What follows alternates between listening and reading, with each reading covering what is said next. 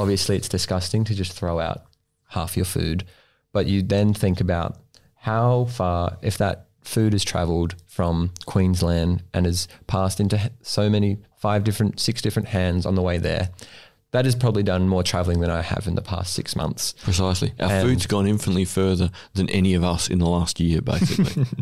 and that you know that represents a large amount of use of fossil fuels for travel. It's obviously immoral when around you know seven, eight hundred million people globally are suffering from hunger. It just mm. seems wrong if it's an animal product, it represents a waste of life as well. And to add to a waste of resources, it also, you know, producing plant product or uh, animal products require a great deal more than it does to produce plant products.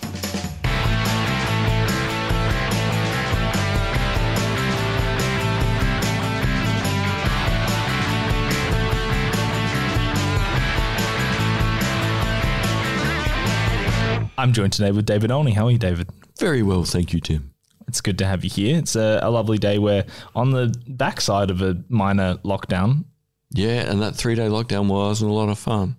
That whole not being allowed out to do anything. Yeah. You really, the March, April lockdown, whenever that was now, was a relatively simple thing because you could still go out and get a coffee or go for a walk. Mm. Taking those two things away, even me, where I don't see outside and I yeah. still missed it. No vitamin D. Oh no, that, that you spray into your tongue. Screw the sun. Sun's just evil. We're also joined with a very special guest, Roman Davis Fahey of Climate Proof Food. Thank you for joining us. Thanks for having me, gentlemen. It's a real pleasure to be here. It's really important that we get to talk to you because, of course, the project that you're involved in is pretty much, I guess, one half of the sustenance of life, really, wouldn't you say? Like, if we include water, maybe air. yeah, well, at least one third. It yeah. requires the other two thirds for that one third to work. Yes.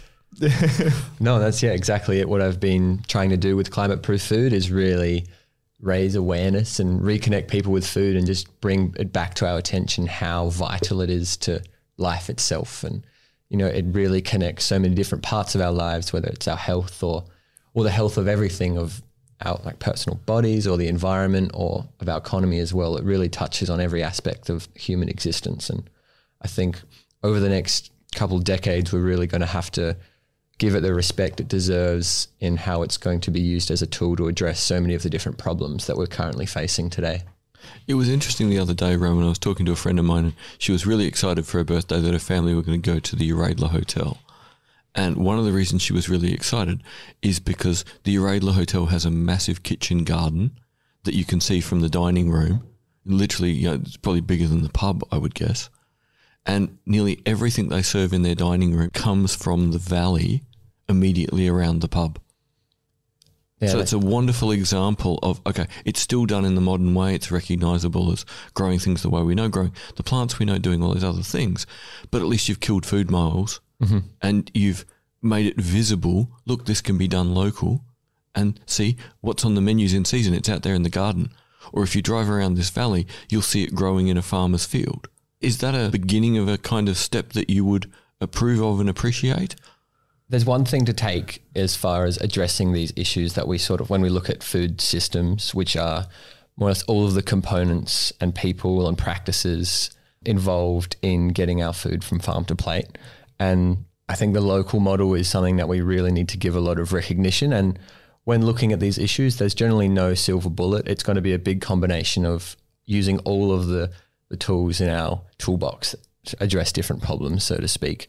And I think that sourcing our food locally is exactly what you said. It's reducing our food miles, but there's so many different aspects that you might not think about directly. Like having a closer relationship with the farmers in your region means that the, it's highly likely that you've spoken to people and you've realized what kind of practices they're performing on their farm and you've said, you know what, we'd l- really like to source from X, Y, and Z, our neighbors, because we really like the way that they take care of the environment surrounding their agricultural land. And that's going to have greater benefits and improve the longevity and sustainability of that particular location for food production and then allow the next generation to continue sourcing food from that plot, for example. It also means that it shortens that supply chain as well. So by directly reaching out to the producer, you've got less steps, and those steps in our long supply chains, which we do there is still definitely a place in the food system for these longer supply chains, but the longer it is, there's generally more spots and opportunities for food waste, which is another ginormous issue. So by directly connecting with our food producers, we can hopefully reduce that food loss um, that occurs in between the food producer to the consumer as well. And you would imagine that with all the information technology that we have available now, that directly connecting with the producer is actually quite a lot easier. Mm-hmm. Logistically, maybe wasn't as easy 30 years ago, for instance, when you couldn't just order off an iPad or whatever it was, you know? So. Yeah, absolutely. And there's so many databases now or companies organizing that B2C, you know, business to customer, yeah. whether it's from supermarkets or directly from small scale farmers. We saw Village Greens out in Aldinga. They, I heard that they pretty much reached their capacity at what they can do from sort of farm farm to door because they were delivering their fruit and vegetable boxes. And this was, you know, over the height of the, our pandemic here in South Australia, and they just got greater demand for it because we did see that our supermarkets we and you know even our local fruit and veg grocers ran out but that wasn't a result of lack of production that was just inability in, to get stuff to the mm, point of sale. Exactly. Yeah as you were speaking then i was thinking of sort of beach organics who have a, a store at plant 4 you know where barry and his family sort of have the cafe there have a farm down south, I think towards Victor or something. So you know, everything he grows on the farm goes into the little cafe, but also he deals in spices and stuff mm-hmm. and has direct relationships with people all over the world where they're grown. So he buys direct from the people who grew it for his little store in Adelaide to distribute within Australia. So you've got an interesting combination of someone going both local and distant, but cutting out as many of the middle steps that waste resources, time mm-hmm. As possible. So that's that sort of compromise you're talking about where there is sometimes things have to come from a long way. You can't grow pepper here. It's not going to work. But can you take as many of the middle steps out and get a fresh product here where the person selling it to you can still tell you about where it was grown, who grew it, and that they got a fair wage and it was done in a sustainable way? No, I completely agree. And part of it is that we can't just, as much as I'm sure everyone in this room would like to grab a plot and grow in food and isolate and build a commune. Um, is Actually, inviting its no to several steps in that because I'm like, as a blind person, how am I going to make sure I don't just pull the plants instead of the weeds? Like, dude, I'll be the dude in the commune who teaches the kids anarchism. There's a, but I think you know as as that idea is beautiful in a sense, but we've we've we're so far into this way that we've created and how we source everything. You know, we're we're globally we're so interconnected that it would be quite hard to reverse that in yeah. every degree. And you know, all of us love our coffee, for example, and don't know don't believe that we're growing any coffee in in Australia at the moment. And I don't think that will be something that has know, anyone even tried. I reckon someone tried to grow some in northern New South Wales or southern Queensland. I would. It's potentially in you know, in the sn- snowies or down Tasmania where it. Uh, oh okay. really? I'm not. I, I don't think so. I'm not too sure. I'm yeah, because really, let's be blunt. If the if the coffee don't arrive, that initial month while we all go through detox oh, is going to be terrible. Yeah, a whole country on yeah. detox at once. That would be that would be Anna. but we still, you know, products like that that we value, and we c- can still obtain from overseas, but then we need to highlight the importance of facilitating, say, fair trade and ensuring that the people on the other end are promised a livelihood that can support themselves and their families, and that, you know, by working uh, towards growing these sort of luxury export orientated crops that don't really have a role in their local markets as much, that they are ensured a fair price. And that's also asking a lot of the private you know sector f- for transparency so that we know what's going on, on along those supply chains that the money the high cost that we're paying on the consumer end isn't just going towards value adding and it's actually going towards the producer itself mm. the other side of that it would seem to me that's important too is if someone's going to grow the coffee and that's going to be their big crop so whether it's say Ethiopia or Colombia and through fair trade, you're going to go, right, you're going to get a fair price and it's going to be done in a sustainable way. Somehow you also need to be able to get an agreement that says, and you're going to be able to buy the food you're not growing mm. at a fair price from a similar sustainable mm. kind of clean option. So if they're growing the coffee that we buy, well, maybe our wheat is going to go to them at a price they can afford and always reliably turn up. So if you're going to ask people to go down the monoculture path, you've got to make a deal with someone that says, we're taking this risk and it benefits all of us. So how are you going to contribute to us being okay? Yeah, because the classic example of this is when the East India Company in India, I think, got the Indians growing some cash crop that was valuable to them and growing no food. So when a famine hit, it killed millions of Indians. The East India Company didn't care. Mm. But because they were being encouraged to go the cash crop, well, there was no food to buy. So if there's places where you can sustainably and you know sort of fair trade a cash crop, great. But how do you then secure food to those people to make up for the fact they're providing something for the rest of us? And this is this whole thing. It has to be networked, and it's going to take sort of a private public partnership of some sort to let the private make money, but make sure that there's a degree of oversight so that it actually does go, okay, it's not entirely fair, but it's fair enough that it's worth taking the risks. No, I com- completely agree. And that sense, if you have a region that has become entirely dependent on their living through the production of cash crops and they no longer have local sources of food production, it means that they slowly become entirely dependent on imports. Mm. And what that does is then further exacerbate that situation. So if they're receiving, you know, imports from us at an extremely low price, that also makes it even harder for local producers to compete with you know, mm. particularly subsidized imports from overseas. So then that really just keeps propagating that cycle and then means that they are entirely dependent and have no sovereignty on their food production. And then, you know, if we have a particular event globally that, you know, we have a drought in Australia and we're, and then f- food prices go up, that means that that will significantly impact their food security because prices will then yeah. shoot up and they have no other option as well. We need to somehow protect them by saying, look, you're always providing this thing to us. So we will buffer the cost of this to you. So at some level, there does need to be some level of state interconnectedness here and oversight the example I was sort of thinking of as you were talking there is something like, you know, where we have one version of banana worldwide is the banana we all eat commercially. And it's quite a vulnerable crop. And, you know, they're looking to make bananas that are less vulnerable. But, you know, if that single plant becomes more vulnerable and suddenly bananas are missing from people's diets worldwide, where's the substitute? Mm-hmm. You know, it's such an easy thing to grow if it's growing well but it's becoming more and more vulnerable. I think genetically, like literally, all the bananas we eat commercially in the world are the same plant. It's it's seriously scary stuff.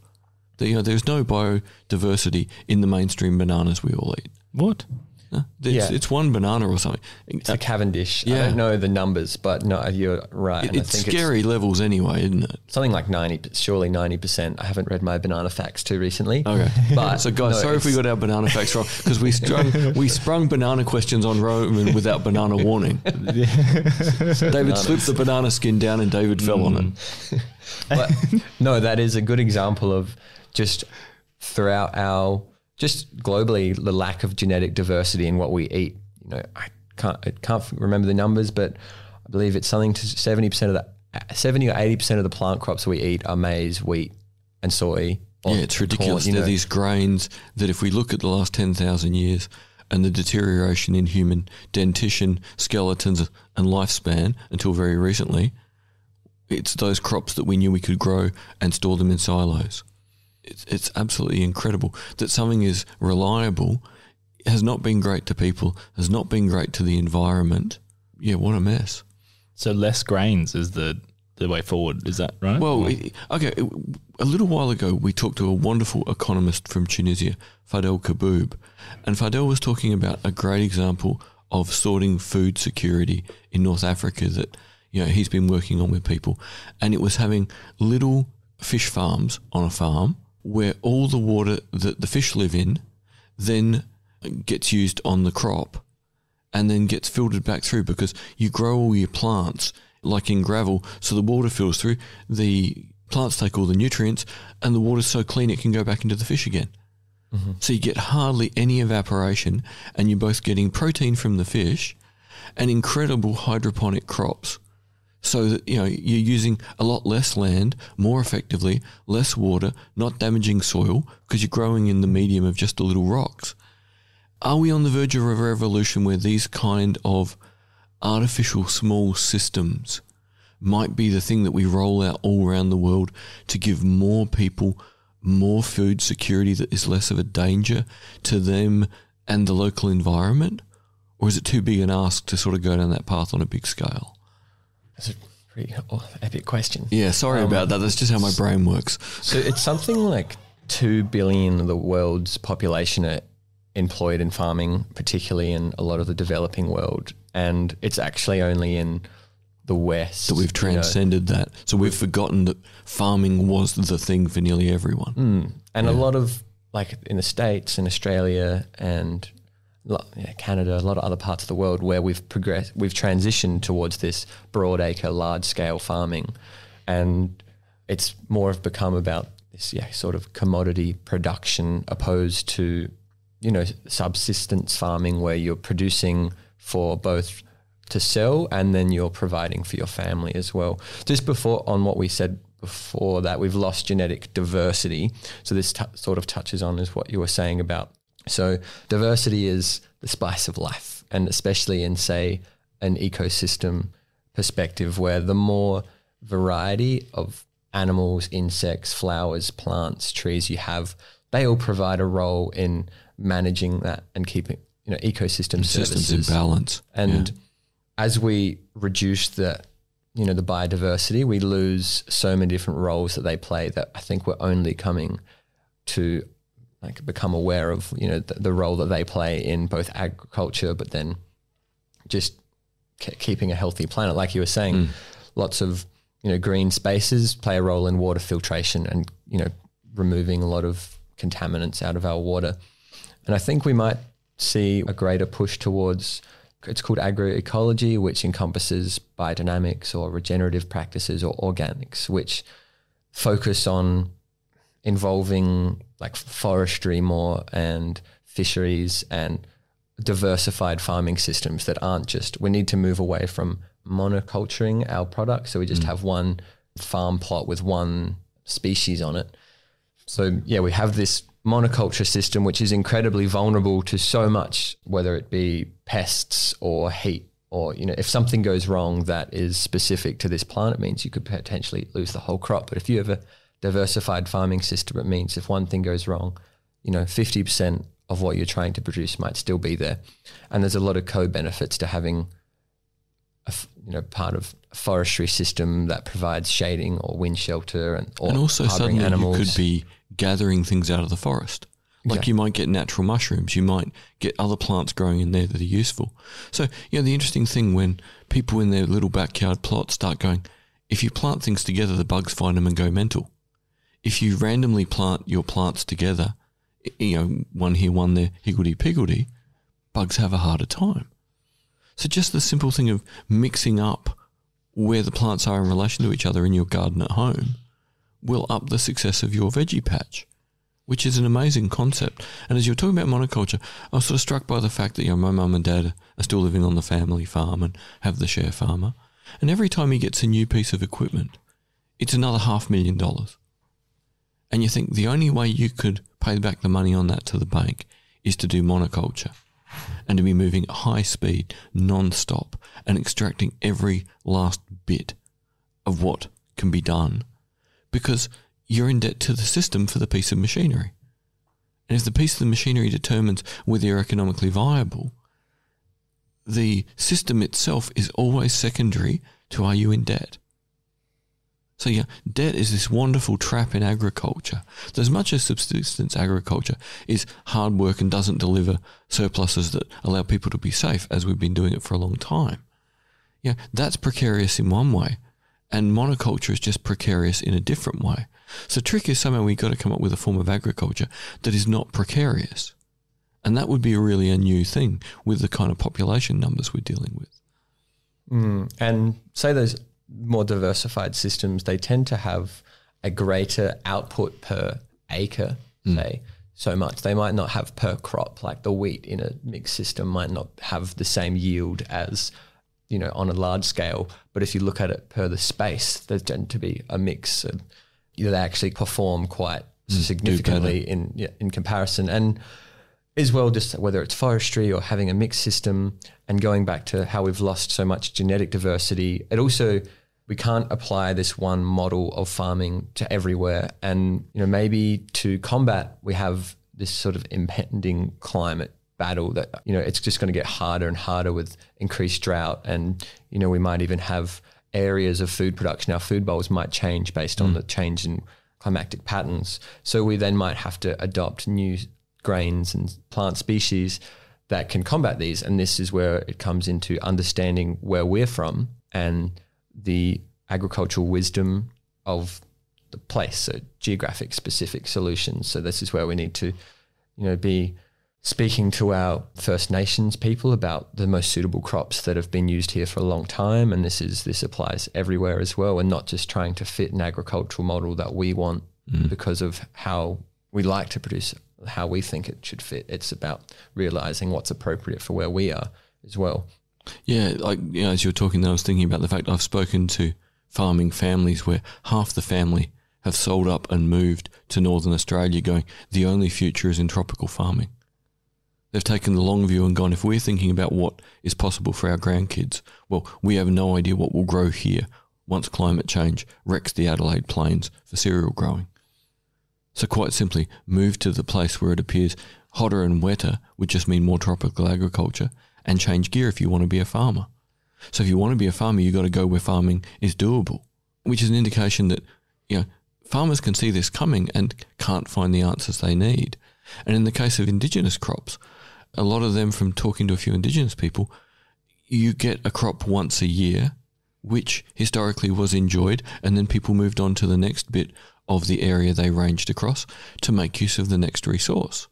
These things won't be able to be grown multiple times a year or in a huge paddock the way we do now. So it suits this diverse model. What native plants could we have all around our farm to get a little bit of each crop over the year in conjunction with all the other things we're trying? People have to move to a very much a mixed farming model to take advantage of all these possibilities. So everything's got to be about people being more open minded to doing more things at once and not putting all their eggs in one basket. even from the end consumer perspective, right? Are we to then expect that we get capsicums all year round or, or Well, no, we shouldn't. And Right. that's the point. Okay, some things we can grow in polytunnels. Actually, Rowan, what about polytunnels?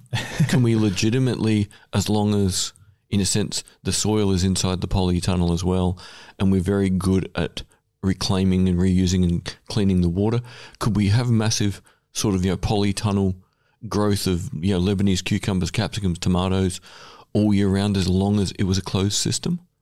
Yeah, this yeah this everything to do with whether it's urban or more of the technology solutions to you know pr- food production really excite me a lot and i think it's easy to start being drawn into it because like wow this you know we could be having these ma- massive factories in cities producing huge inputs of food in really small spaces like vertical farming where you have Yeah. hydroponic systems rotating on a conveyor so that they all get equal uh, distribution of light is super exciting and i think that it's not out of the question but so up in Port Augusta, I think is a really Yeah, good that massive example. tomato farm. So that's Sundrop Farms, Yeah. and I think that's a really good example of somewhere that is producing. You know, they've got a hydroponic system for growing tomatoes out in you know four or five hours drive, so northern heading up north into South Australia where it gets warmer. But it's all of the lighting is powered through solar energy, renewable energy, uh, which I believe they use a solar thermal method. So they've got all the mirrors directing onto that big tower, Yeah. which then Heats liquid, and then you get steam, and you get a turbine or something, don't you?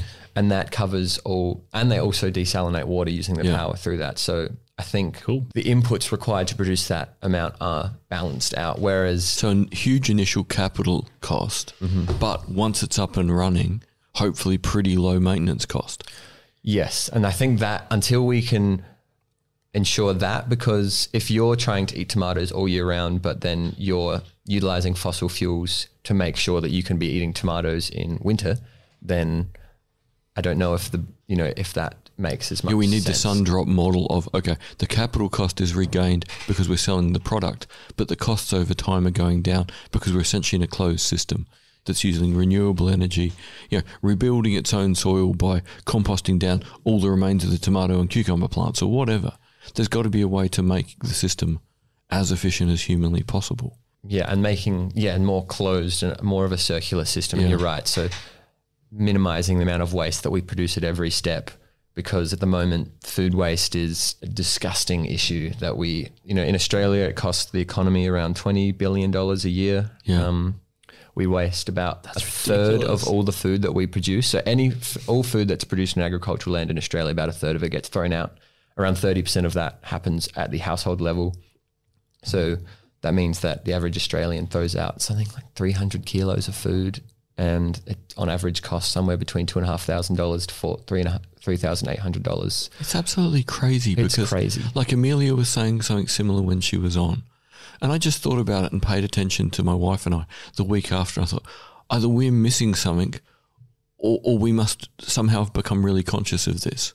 But it's uh, mm, uh, completely reified through the book I've just almost finished reading, which is David Graeber's Debt: The First Five Thousand Years, which David's raised on the awesome podcast book. before. Yeah. It's that our, our the like our economy is basically it, it identifies every human interaction as exchange almost. Yeah. And so all of all of that wasted food, uh, no one's there to buy it because it's not necessarily up to a standard that someone might want to buy, or you know, we're not going to just give it away to people who can't afford it because they They've can't wrecked the afford it. So our kind of society is not set up to just gift that away. It has to be worth something, and then that in, in, in, uh, in introduces a, a sort of standard that just allows it to be wasted. Uh, uh, I'm kind of projecting a little bit there.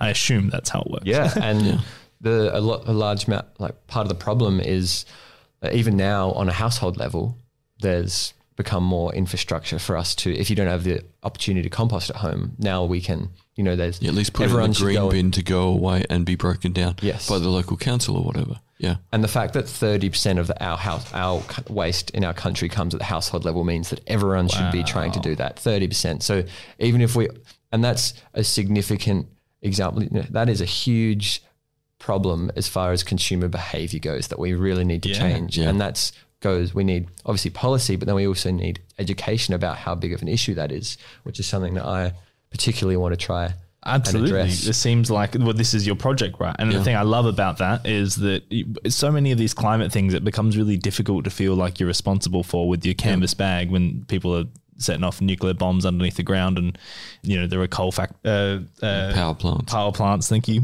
It- you know, it becomes really difficult to feel responsible for those kinds of things. But when thirty percent of food waste is at the hou- household level, that's entirely within your control. Yeah, we're back into sort of Dave Brailsford's marginal gains argument. You know, get a hundred small marginal gains, and your overall gain will be huge. But you can't get one big overall gain. It's not possible. Mm. But you can keep doing the small things and piling them on top of each other, mm. which will have a transformative effect. So uh, clearly, it it is difficult to burden everyone with knowing exactly where to buy from, who to buy from, what to buy, what time of year, all that kind of thing. So, in some sense, you're a curator of this kind of thing. So, I, I, I would, I'll take that. yeah, yeah, yeah. But it's, we, you know, we effectively it, ab- abrogate that responsibility to Yeah, you in some sense. So- Again, this is this thing of credibility. You know, we were talking about news sources before we started the podcast today, and we were saying that you know we, we look for credible news to reduce the amount of time we need to spend consuming it. Mm. And it's a bit the same with all these new, new things we need to know. And, and this was the point of having Amelia on, and the point of having Roman on. There's people who can shortcut our learning curve to get a marginal gain, and, and that's a really good thing. Yeah, and that's I think Uh, ideally that is the position that I would like to take on, and I'm trying to is to how can I reach as many people as I can, which is often a challenge, and then when you're putting forward new information that you know people don't tend to like being told what to do, so trying to put forward the why you should be thinking about it. And like in the example of food waste, just highlighting how big of an issue it is. And for example, like for me, I like to think about how much it goes beyond just our bins and what's going into the bin. It's obviously it's disgusting to just throw out half your food, but you then think about how far if that food has travelled from Queensland and has passed into so many five different, six different hands on the way there. That has probably done more travelling than I have in the past six months. Precisely. Our And- food's gone infinitely further than any of us in the last year, basically. and that you know that represents a large amount of use of fossil fuels for travel. It's obviously immoral when around you know seven, eight hundred million people globally are suffering from hunger. It just mm. seems wrong.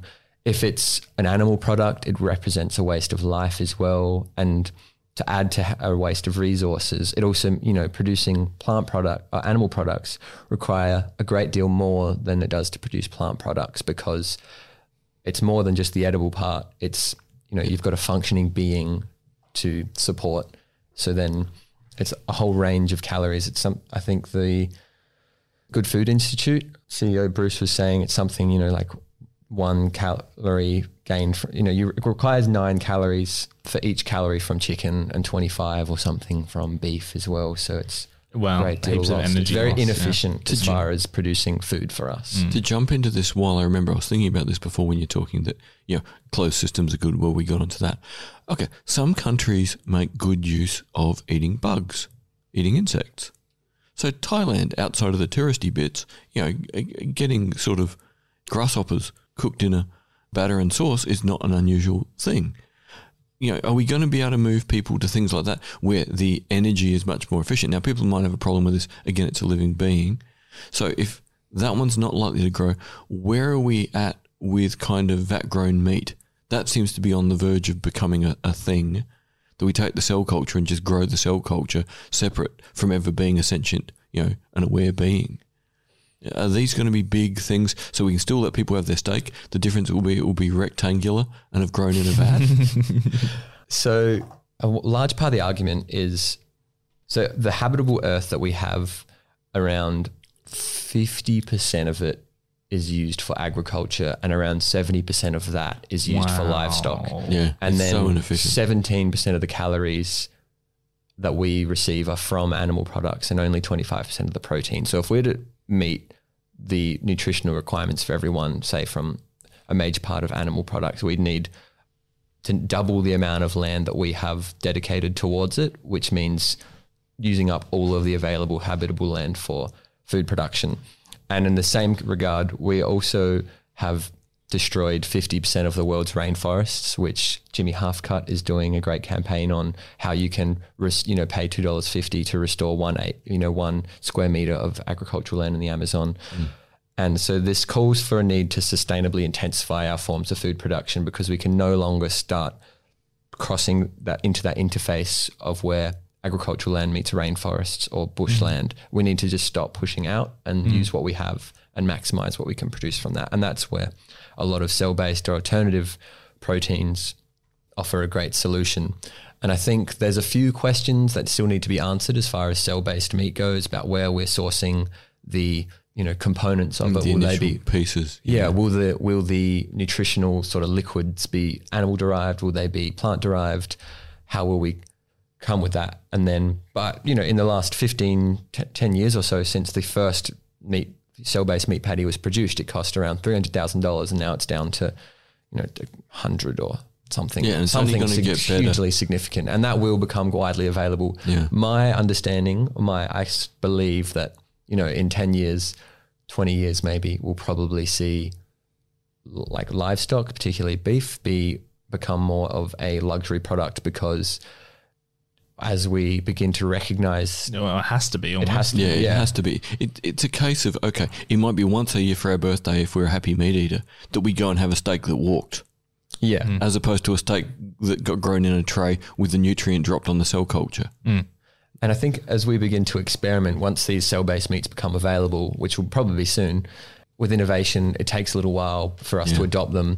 But as 10% of you know the population begins to like, oh, I'll try it once, and then suddenly it's like, oh, you don't even think about it. Yeah, I And really want the first one available to try. To so, so again, we can talk about in the podcast and go, "Hey, peeps, it was yummy," because that's how things like this are going to start. Yeah. someone you know has to try and then tell you about it. And for instance, like Vow Foods, I think they're based at New South Wales. They are using, it's crazy, cells from variety of exotic animals, I think, to produce like, you know, Oh. kangaroo patties or like Oh. just messing around I with mean, I guess you only need like one cell or Yeah. two cells Yeah. or something. And then, Mm, emu burgers. yeah, emu, cell-based emu burgers, alligator burgers. It's pretty wild. Um, but I think that And the they- novelty in that might actually be what helps it do well. that's interesting. Yeah. Like, hey, tonight I'm having wombat stew. Yeah. Yeah. Yeah. No wombat was injured in the making of this stew. That's a great advert. Very cool. Wombat that doesn't taste like dirt. My preferred choice.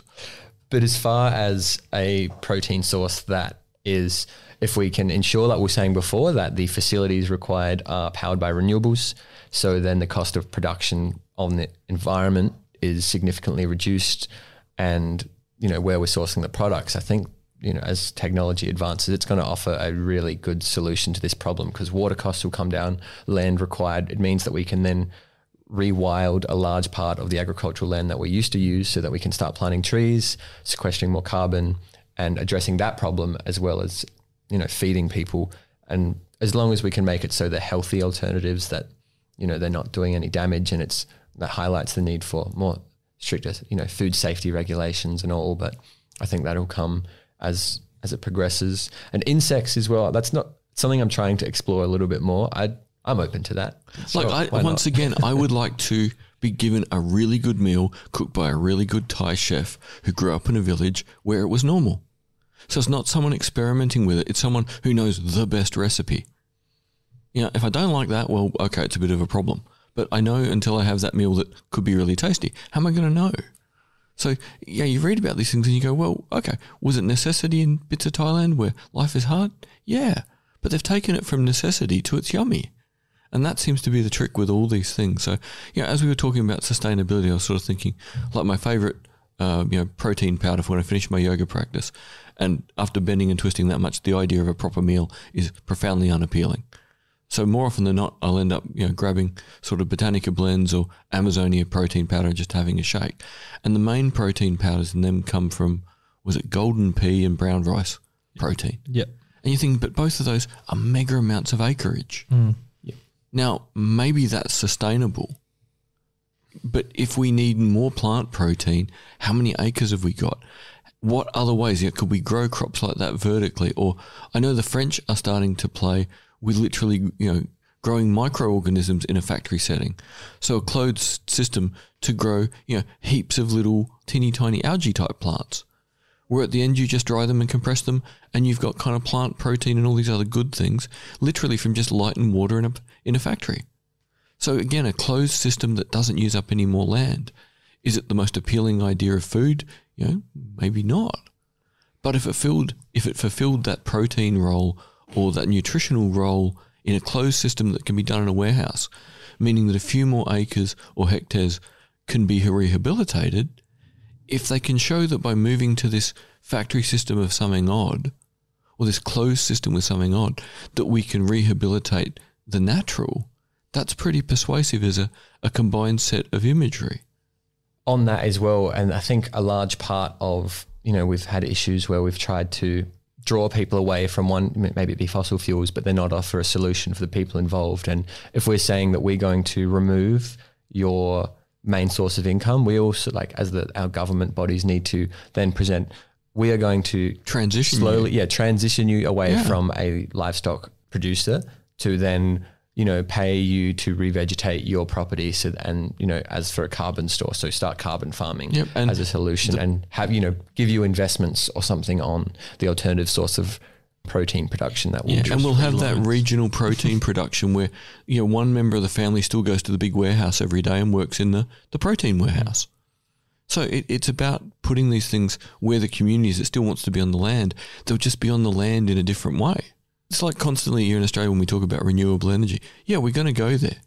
But we need to make sure that every coal miner in Australia knows what their job is that they're transitioning to.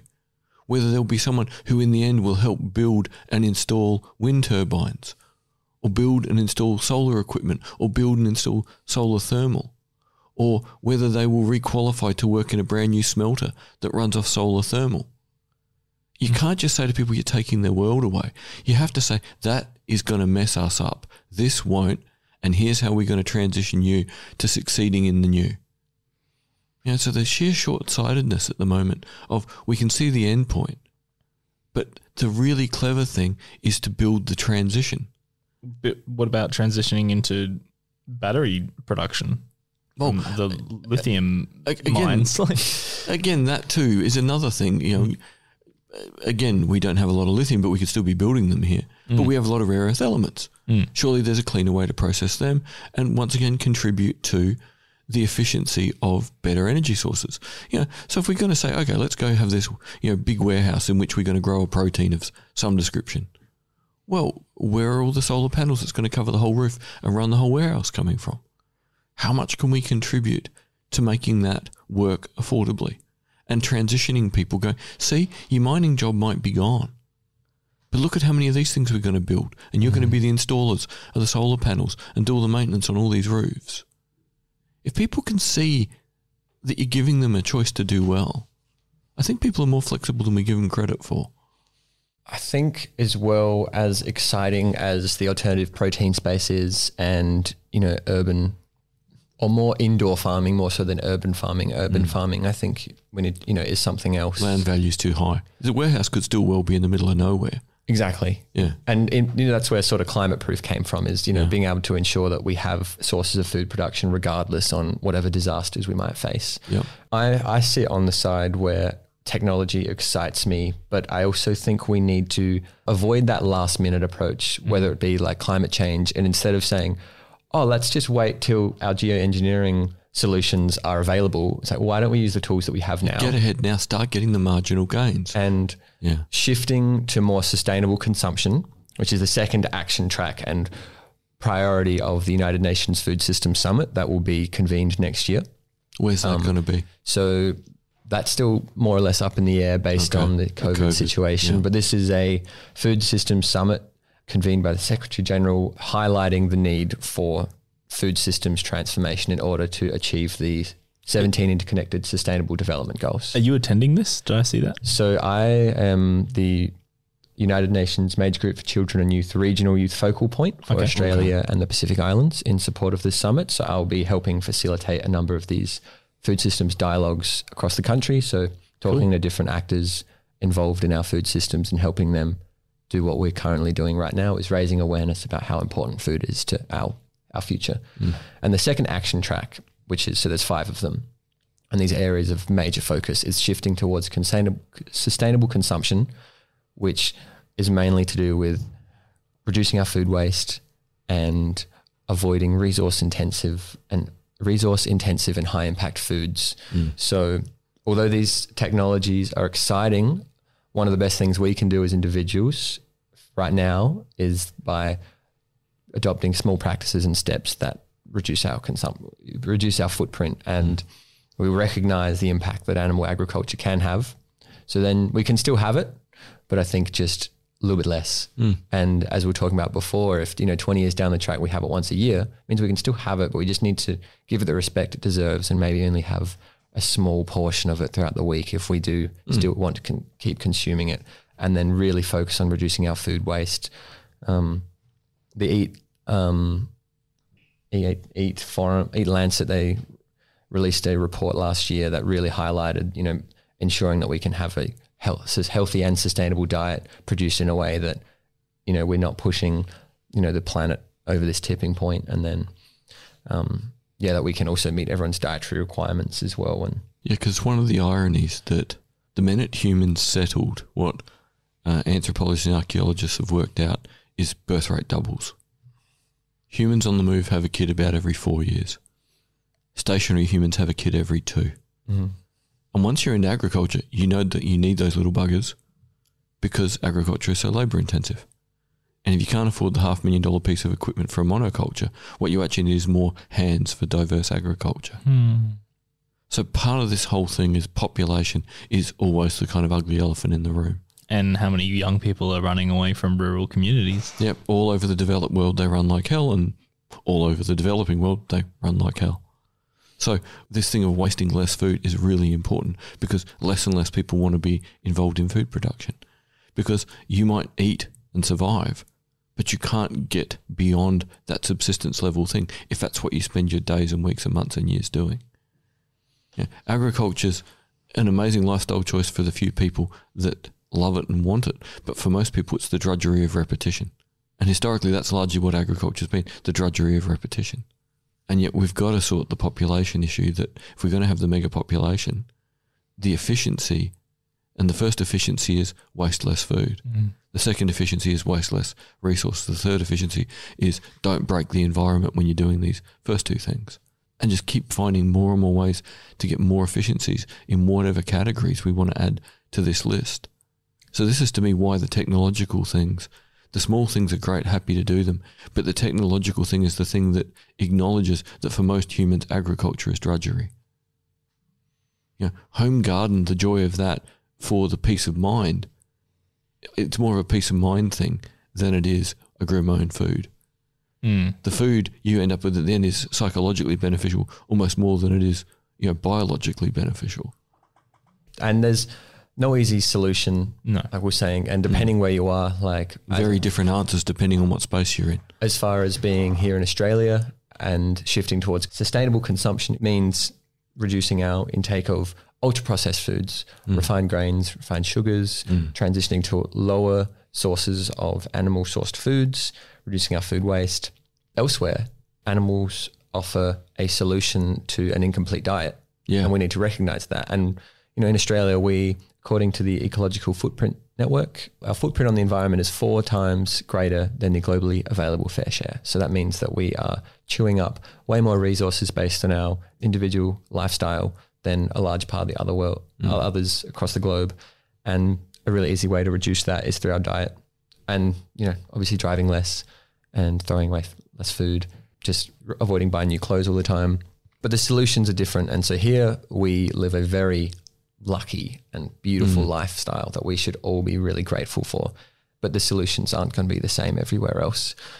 But we do need to provide our farmers with the technology to then adjust their practices to better the environment. But we also need to ensure that they're being supported to do that, like we are saying before as well. And that comes down to where you're buying from by shopping at a farmer's market or something. You're ensuring that maybe instead of 10% to the dollar that they might receive from Woolworths or Coles or any of the other big supermarkets, they might get 40 cents. And so, where possible, buy as directly as you can. Mm. So, something like, you know, again, I don't know what's happened since Jeff Bezos bought Whole Foods markets, but under the original owner, John Mackey, all over America, they tried to source as many vegetables as possible locally. And they actually had a, a, a tag system for if this is less than 50 miles from the store or more.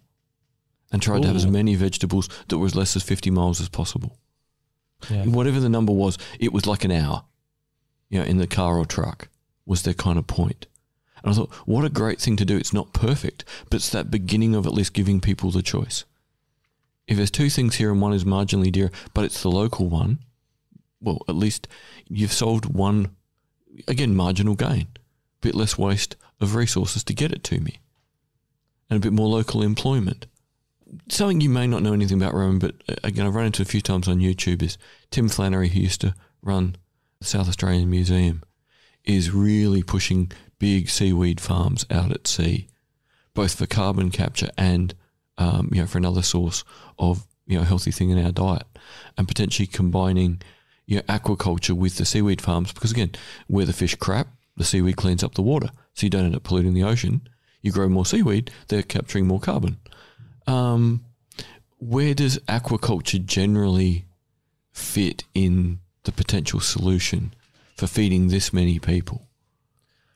Not something that I'm particularly as uh, you know well versed in, but Okay. my understanding is you know uh, the fisheries and seafood play a major part in the global economy, as, especially you know us here in Australia as well, and seafood offers for many countries you know a primary source of nutrients and Yeah. sustenance, and that I think will continue to have a role. And as far as what I see, you know, talking about that Eat Lancet or what constitutes a diet that's both healthy for ourselves and the planet, I think seafood will play a role in that. Again, not in excess, but currently we are destroying the oceans through trawlers and Yeah. overfishing and not to mention having irresponsible use of fertilizers and pesticides on our terrestrial agricultural systems leads Yeah, to washing into reefs. runoffs, and we yeah. now we just have these enormous dead zones around the world, which has destroyed marine ecosystems and the you know the the role that the ocean plays in just so many aspects of life and touching on you know the ecosystem functions. I, that's not my specialty, but I believe that it's an important thing that um, we should be taking care of. So once again, we probably need new things to be as often as possible, as close to a closed system as possible. Mm. Don't do harm and don't need need extra things put in very often. Mm, And and that seems to be the model all round, doesn't it? To then rehabilitate the bit you're not wrecking. And exactly what you said. It's not just about doing no harm, but more now. We've done lots of harm. So now we can't continue just to do no harm. We Yeah. need to do that a little bit step further, whether it's adding seaweed into our aquaculture systems to then store carbon and clean the water as well. Yeah. So it's doing as much as we can. Yeah, it almost needs to clean be up what eat we've already and done. improve. Yeah. Needs to be the model, and that's a, that should surely be a more saleable model to people. Our world's going to be different, but you're going to eat reasonably well, and the world will be better for it. So, uh, all of that is quite motivating, I'm sure, for listeners out there who are moved by a lot of what we've talked about. I find it hard to be find it hard to believe that anyone would listen to this and then feel as if they don't have to do anything. So, Well, they can stop eating, but that will end poorly. Mm, yeah, I, I, I guess uh, just as a, a a small kind of quick fire round, let's say, uh, can I can I shoot some questions off to you? Yeah. So, as something as kind of everyday as picking places to to sit down to eat or to even get takeaway or something like that, what kind of can, what kind of questions should you ask of a restaurant? Let's say not not necessarily that you have to ask the restaurant, But you but could what do your research yeah. before you went. What what should we try and know? Well, that's a hard one as well because whether let's look at food waste, Mm.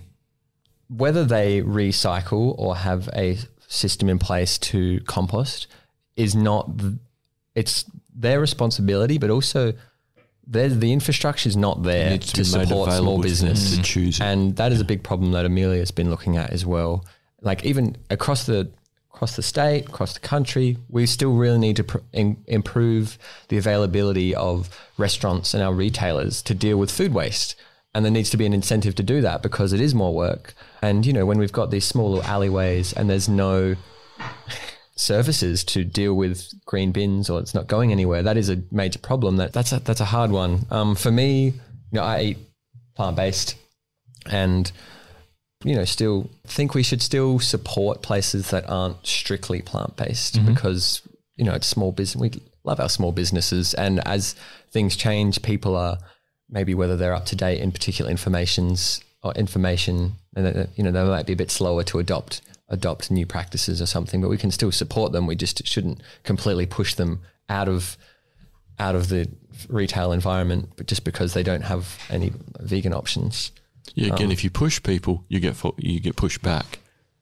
So I think yeah, we should support the transition because it's a caring environment. So, but yeah, I, if you can look at where they source their foods, if they have um, you know more low impact foods or plant based options, yeah, that's that would be the main ones for me. But Again, there's no ticker box form they can put on their website yet that says how much of our food is local and put in a real number. Uh, all our waste from our kitchen goes to this composting service. Even if those two simple things could be put up, a number for how much is under 100 kilometres from the restaurant and where's the food waste go. Even those two things, if it could just be on every website, mm. two little boxes, mm. that would be really helpful. I think yeah, if a few of those things doesn't have to be all of them, but a minimizing their food waste, season loc sourcing Yeah, seasonally, seasonality. So it which could be another box, couldn't it? so it mm. means that if they're Someone that changes their menu. Yep. Yeah, changing the menu it m- keeps it interesting. It means that they're probably if it's seasonal and local, it means that it's not traveling far away or it's not being produced in in a some somewhere at the wrong time, and it's Yeah. probably using greenhouses, which aren't always inherently bad.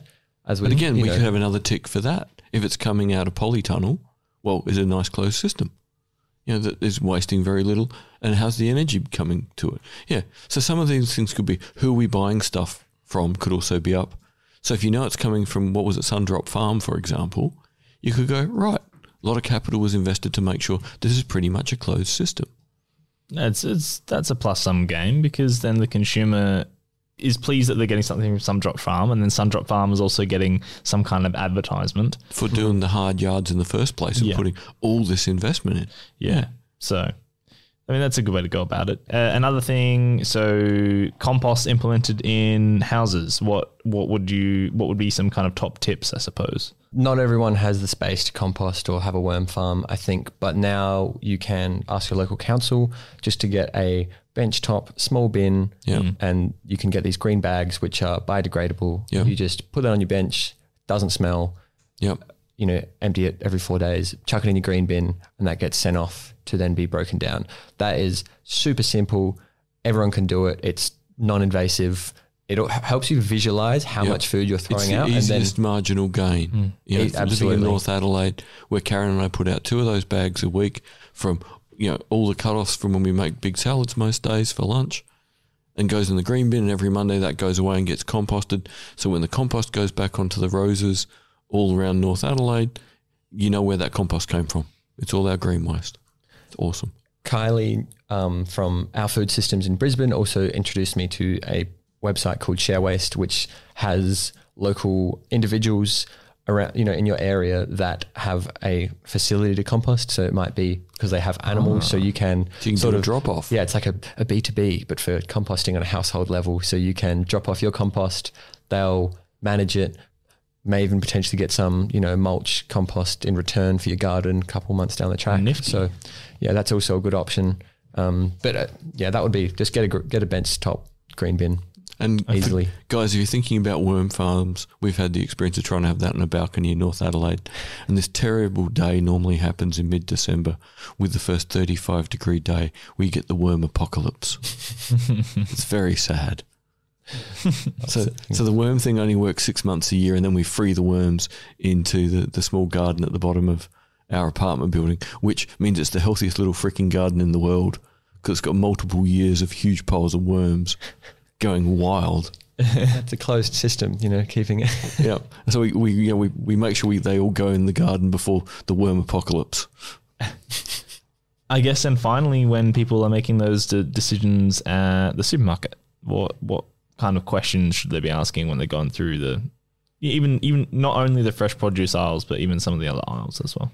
So I think for shopping, a ideally a great diet would be a whole food, plant forward, plant based diet where mm-hmm. your a lot of your new protein is coming from legumes and grains and soy products like tofu. And people will take time to transition to these sorts of diets as well. So I still believe that you know we can enjoy some of those discretionary foods like chocolate, and obviously I mm. still everyone loves that, or you know even ultra processed plant based meat patties, mm. for example. Mm. But minimizing the amount of proce- ultra processed foods, and you know clear distinction. A lot of food has long been processed, and I think like olive oil, cheeses, Yeah, they're technically spices, processed. technically foods, yeah. processed, but it's But minimal relatively intervention. to a pop tart. Yeah. Whereas ultra Yeah. processed is more about those foods that are typically produced from those three major grain, you know, three Mm. major crops, corn, maize, soy. They have been produced in a way that then they can completely separate every component of it and then re, produ- you know, It's more like chemistry than it is yeah, cooking. it's mad, and which you know it's, they're delicious, but we No, should be minimizing it not delicious. Because typically they might come from much larger scale production, Mm-hmm. which may you know not they may not always be in the most sustainable or regenerative practices. Yeah. They also typically don't represent something that is either required, necessary, or beneficial for ourselves. So minimizing that, sourcing locally, seasonally where you can, you know, going for whole grains more so. So brown breads and brown rices over your white white rices. They contain more of the beginning nutrients. That's not my background, but that's these are some of the things that I've Mm. sort of gathered. hey, over we're good humans when we eat burritos. We have the black rice. Not only is it yummier, it actually is- does something positive for you as opposed to nothing Yeah, for and you. not grown here, which is always which is a big thing in water Yeah. management. So Yeah. Yeah, so either fair trade if you can, Yeah, again, Um, fair trade ain't perfect, but it's a good start. Mm. Yeah, and it's it's a yeah, it's not per- and that's the thing. There's a lot of we're still a long way to go. Fair trade's not perfect, but at least you have an, a Mm. better idea and a bit clearer that this is benefiting everyone involved. So when you want your chocolate, buy green and black because it's mainstream, but at least it's fair trade. Exactly. And Australian made where you can as well. Um, things that aren't air freighted, like fresh food that's not air freighted over. Mm. You know, we've just seen that we're beginning to import American apples, which Just might be, but somehow, you know, whether who's getting the economic benefit, but we that means that if it's Right. if that is at a lower Arabia price, as we were the oil. discussing before, with Yeah. you know helping other countries, if those apples are sold at a slightly lower price than our our local produced apples, then there's a major, you know, all our local farmers suddenly miss out on the Mm. opportunities of, and they have great fresh fruit and That's ridiculous. flying fresh food over. Is a, that's a lot of emissions as well, and whether those are Mm. being Yeah. Counterbalance in some meaningful way. Well, I think those are some good tips to start with, and I'm sure that listeners are probably wanting more. And of course, that is something that you provide. So, uh, could you give our listeners just um, a bit of a rundown of where they can hear more from you and get more of this lovely information? Sure. So to summarize those last few points, just minimize food waste, get a benchtop um, green bin, start looking at trying to incorporate a few more plant-based meals into your week. If you can, get out, have a chat with some of your local farmers at your farmers markets, get to know the ways that they're producing, try and yeah, source local and seasonal where you can. So you can find a lot of information and some of my blog posts at my uh, business website platform at climateprooffood.com. I've also released the first episode of the Climate Proof Food podcast on Spotify and pending on Apple Music. I think I've just got that thumbs up email. Um, and if you'd like to hear more or get involved in the United Nations Food Systems Summit, please reach out to me at Climate Proof Food as well. Um, I will put that, hopefully, put that in the show notes. Yeah, thanks so much for having me. This has been great.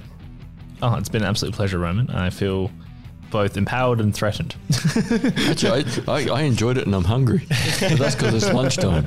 I'm always hungry at lunchtime. I think this it can often be overwhelming, and that the, the point that I'm trying to bring is that we need to do what we can, and we don't need to go the full do everything, but just Marginal help it. gains. And it can marginal gains, and, and recognizing the huge impact that our s- small food choices and these often we see them as insignificant actions ha- do have a great impact, and that can also be empowering and understanding that we're having a difference, especially when people do feel a little bit lost and overwhelmed with the issues that we're faced with. But so recognizing that buying this instead of, you know, that actually has a big impact. So I think there's benefits on a number of, you know, mentally, mm. environmentally, and towards our health as well.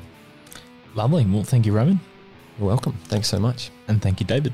Thank you, gentlemen, and have a great day, listeners.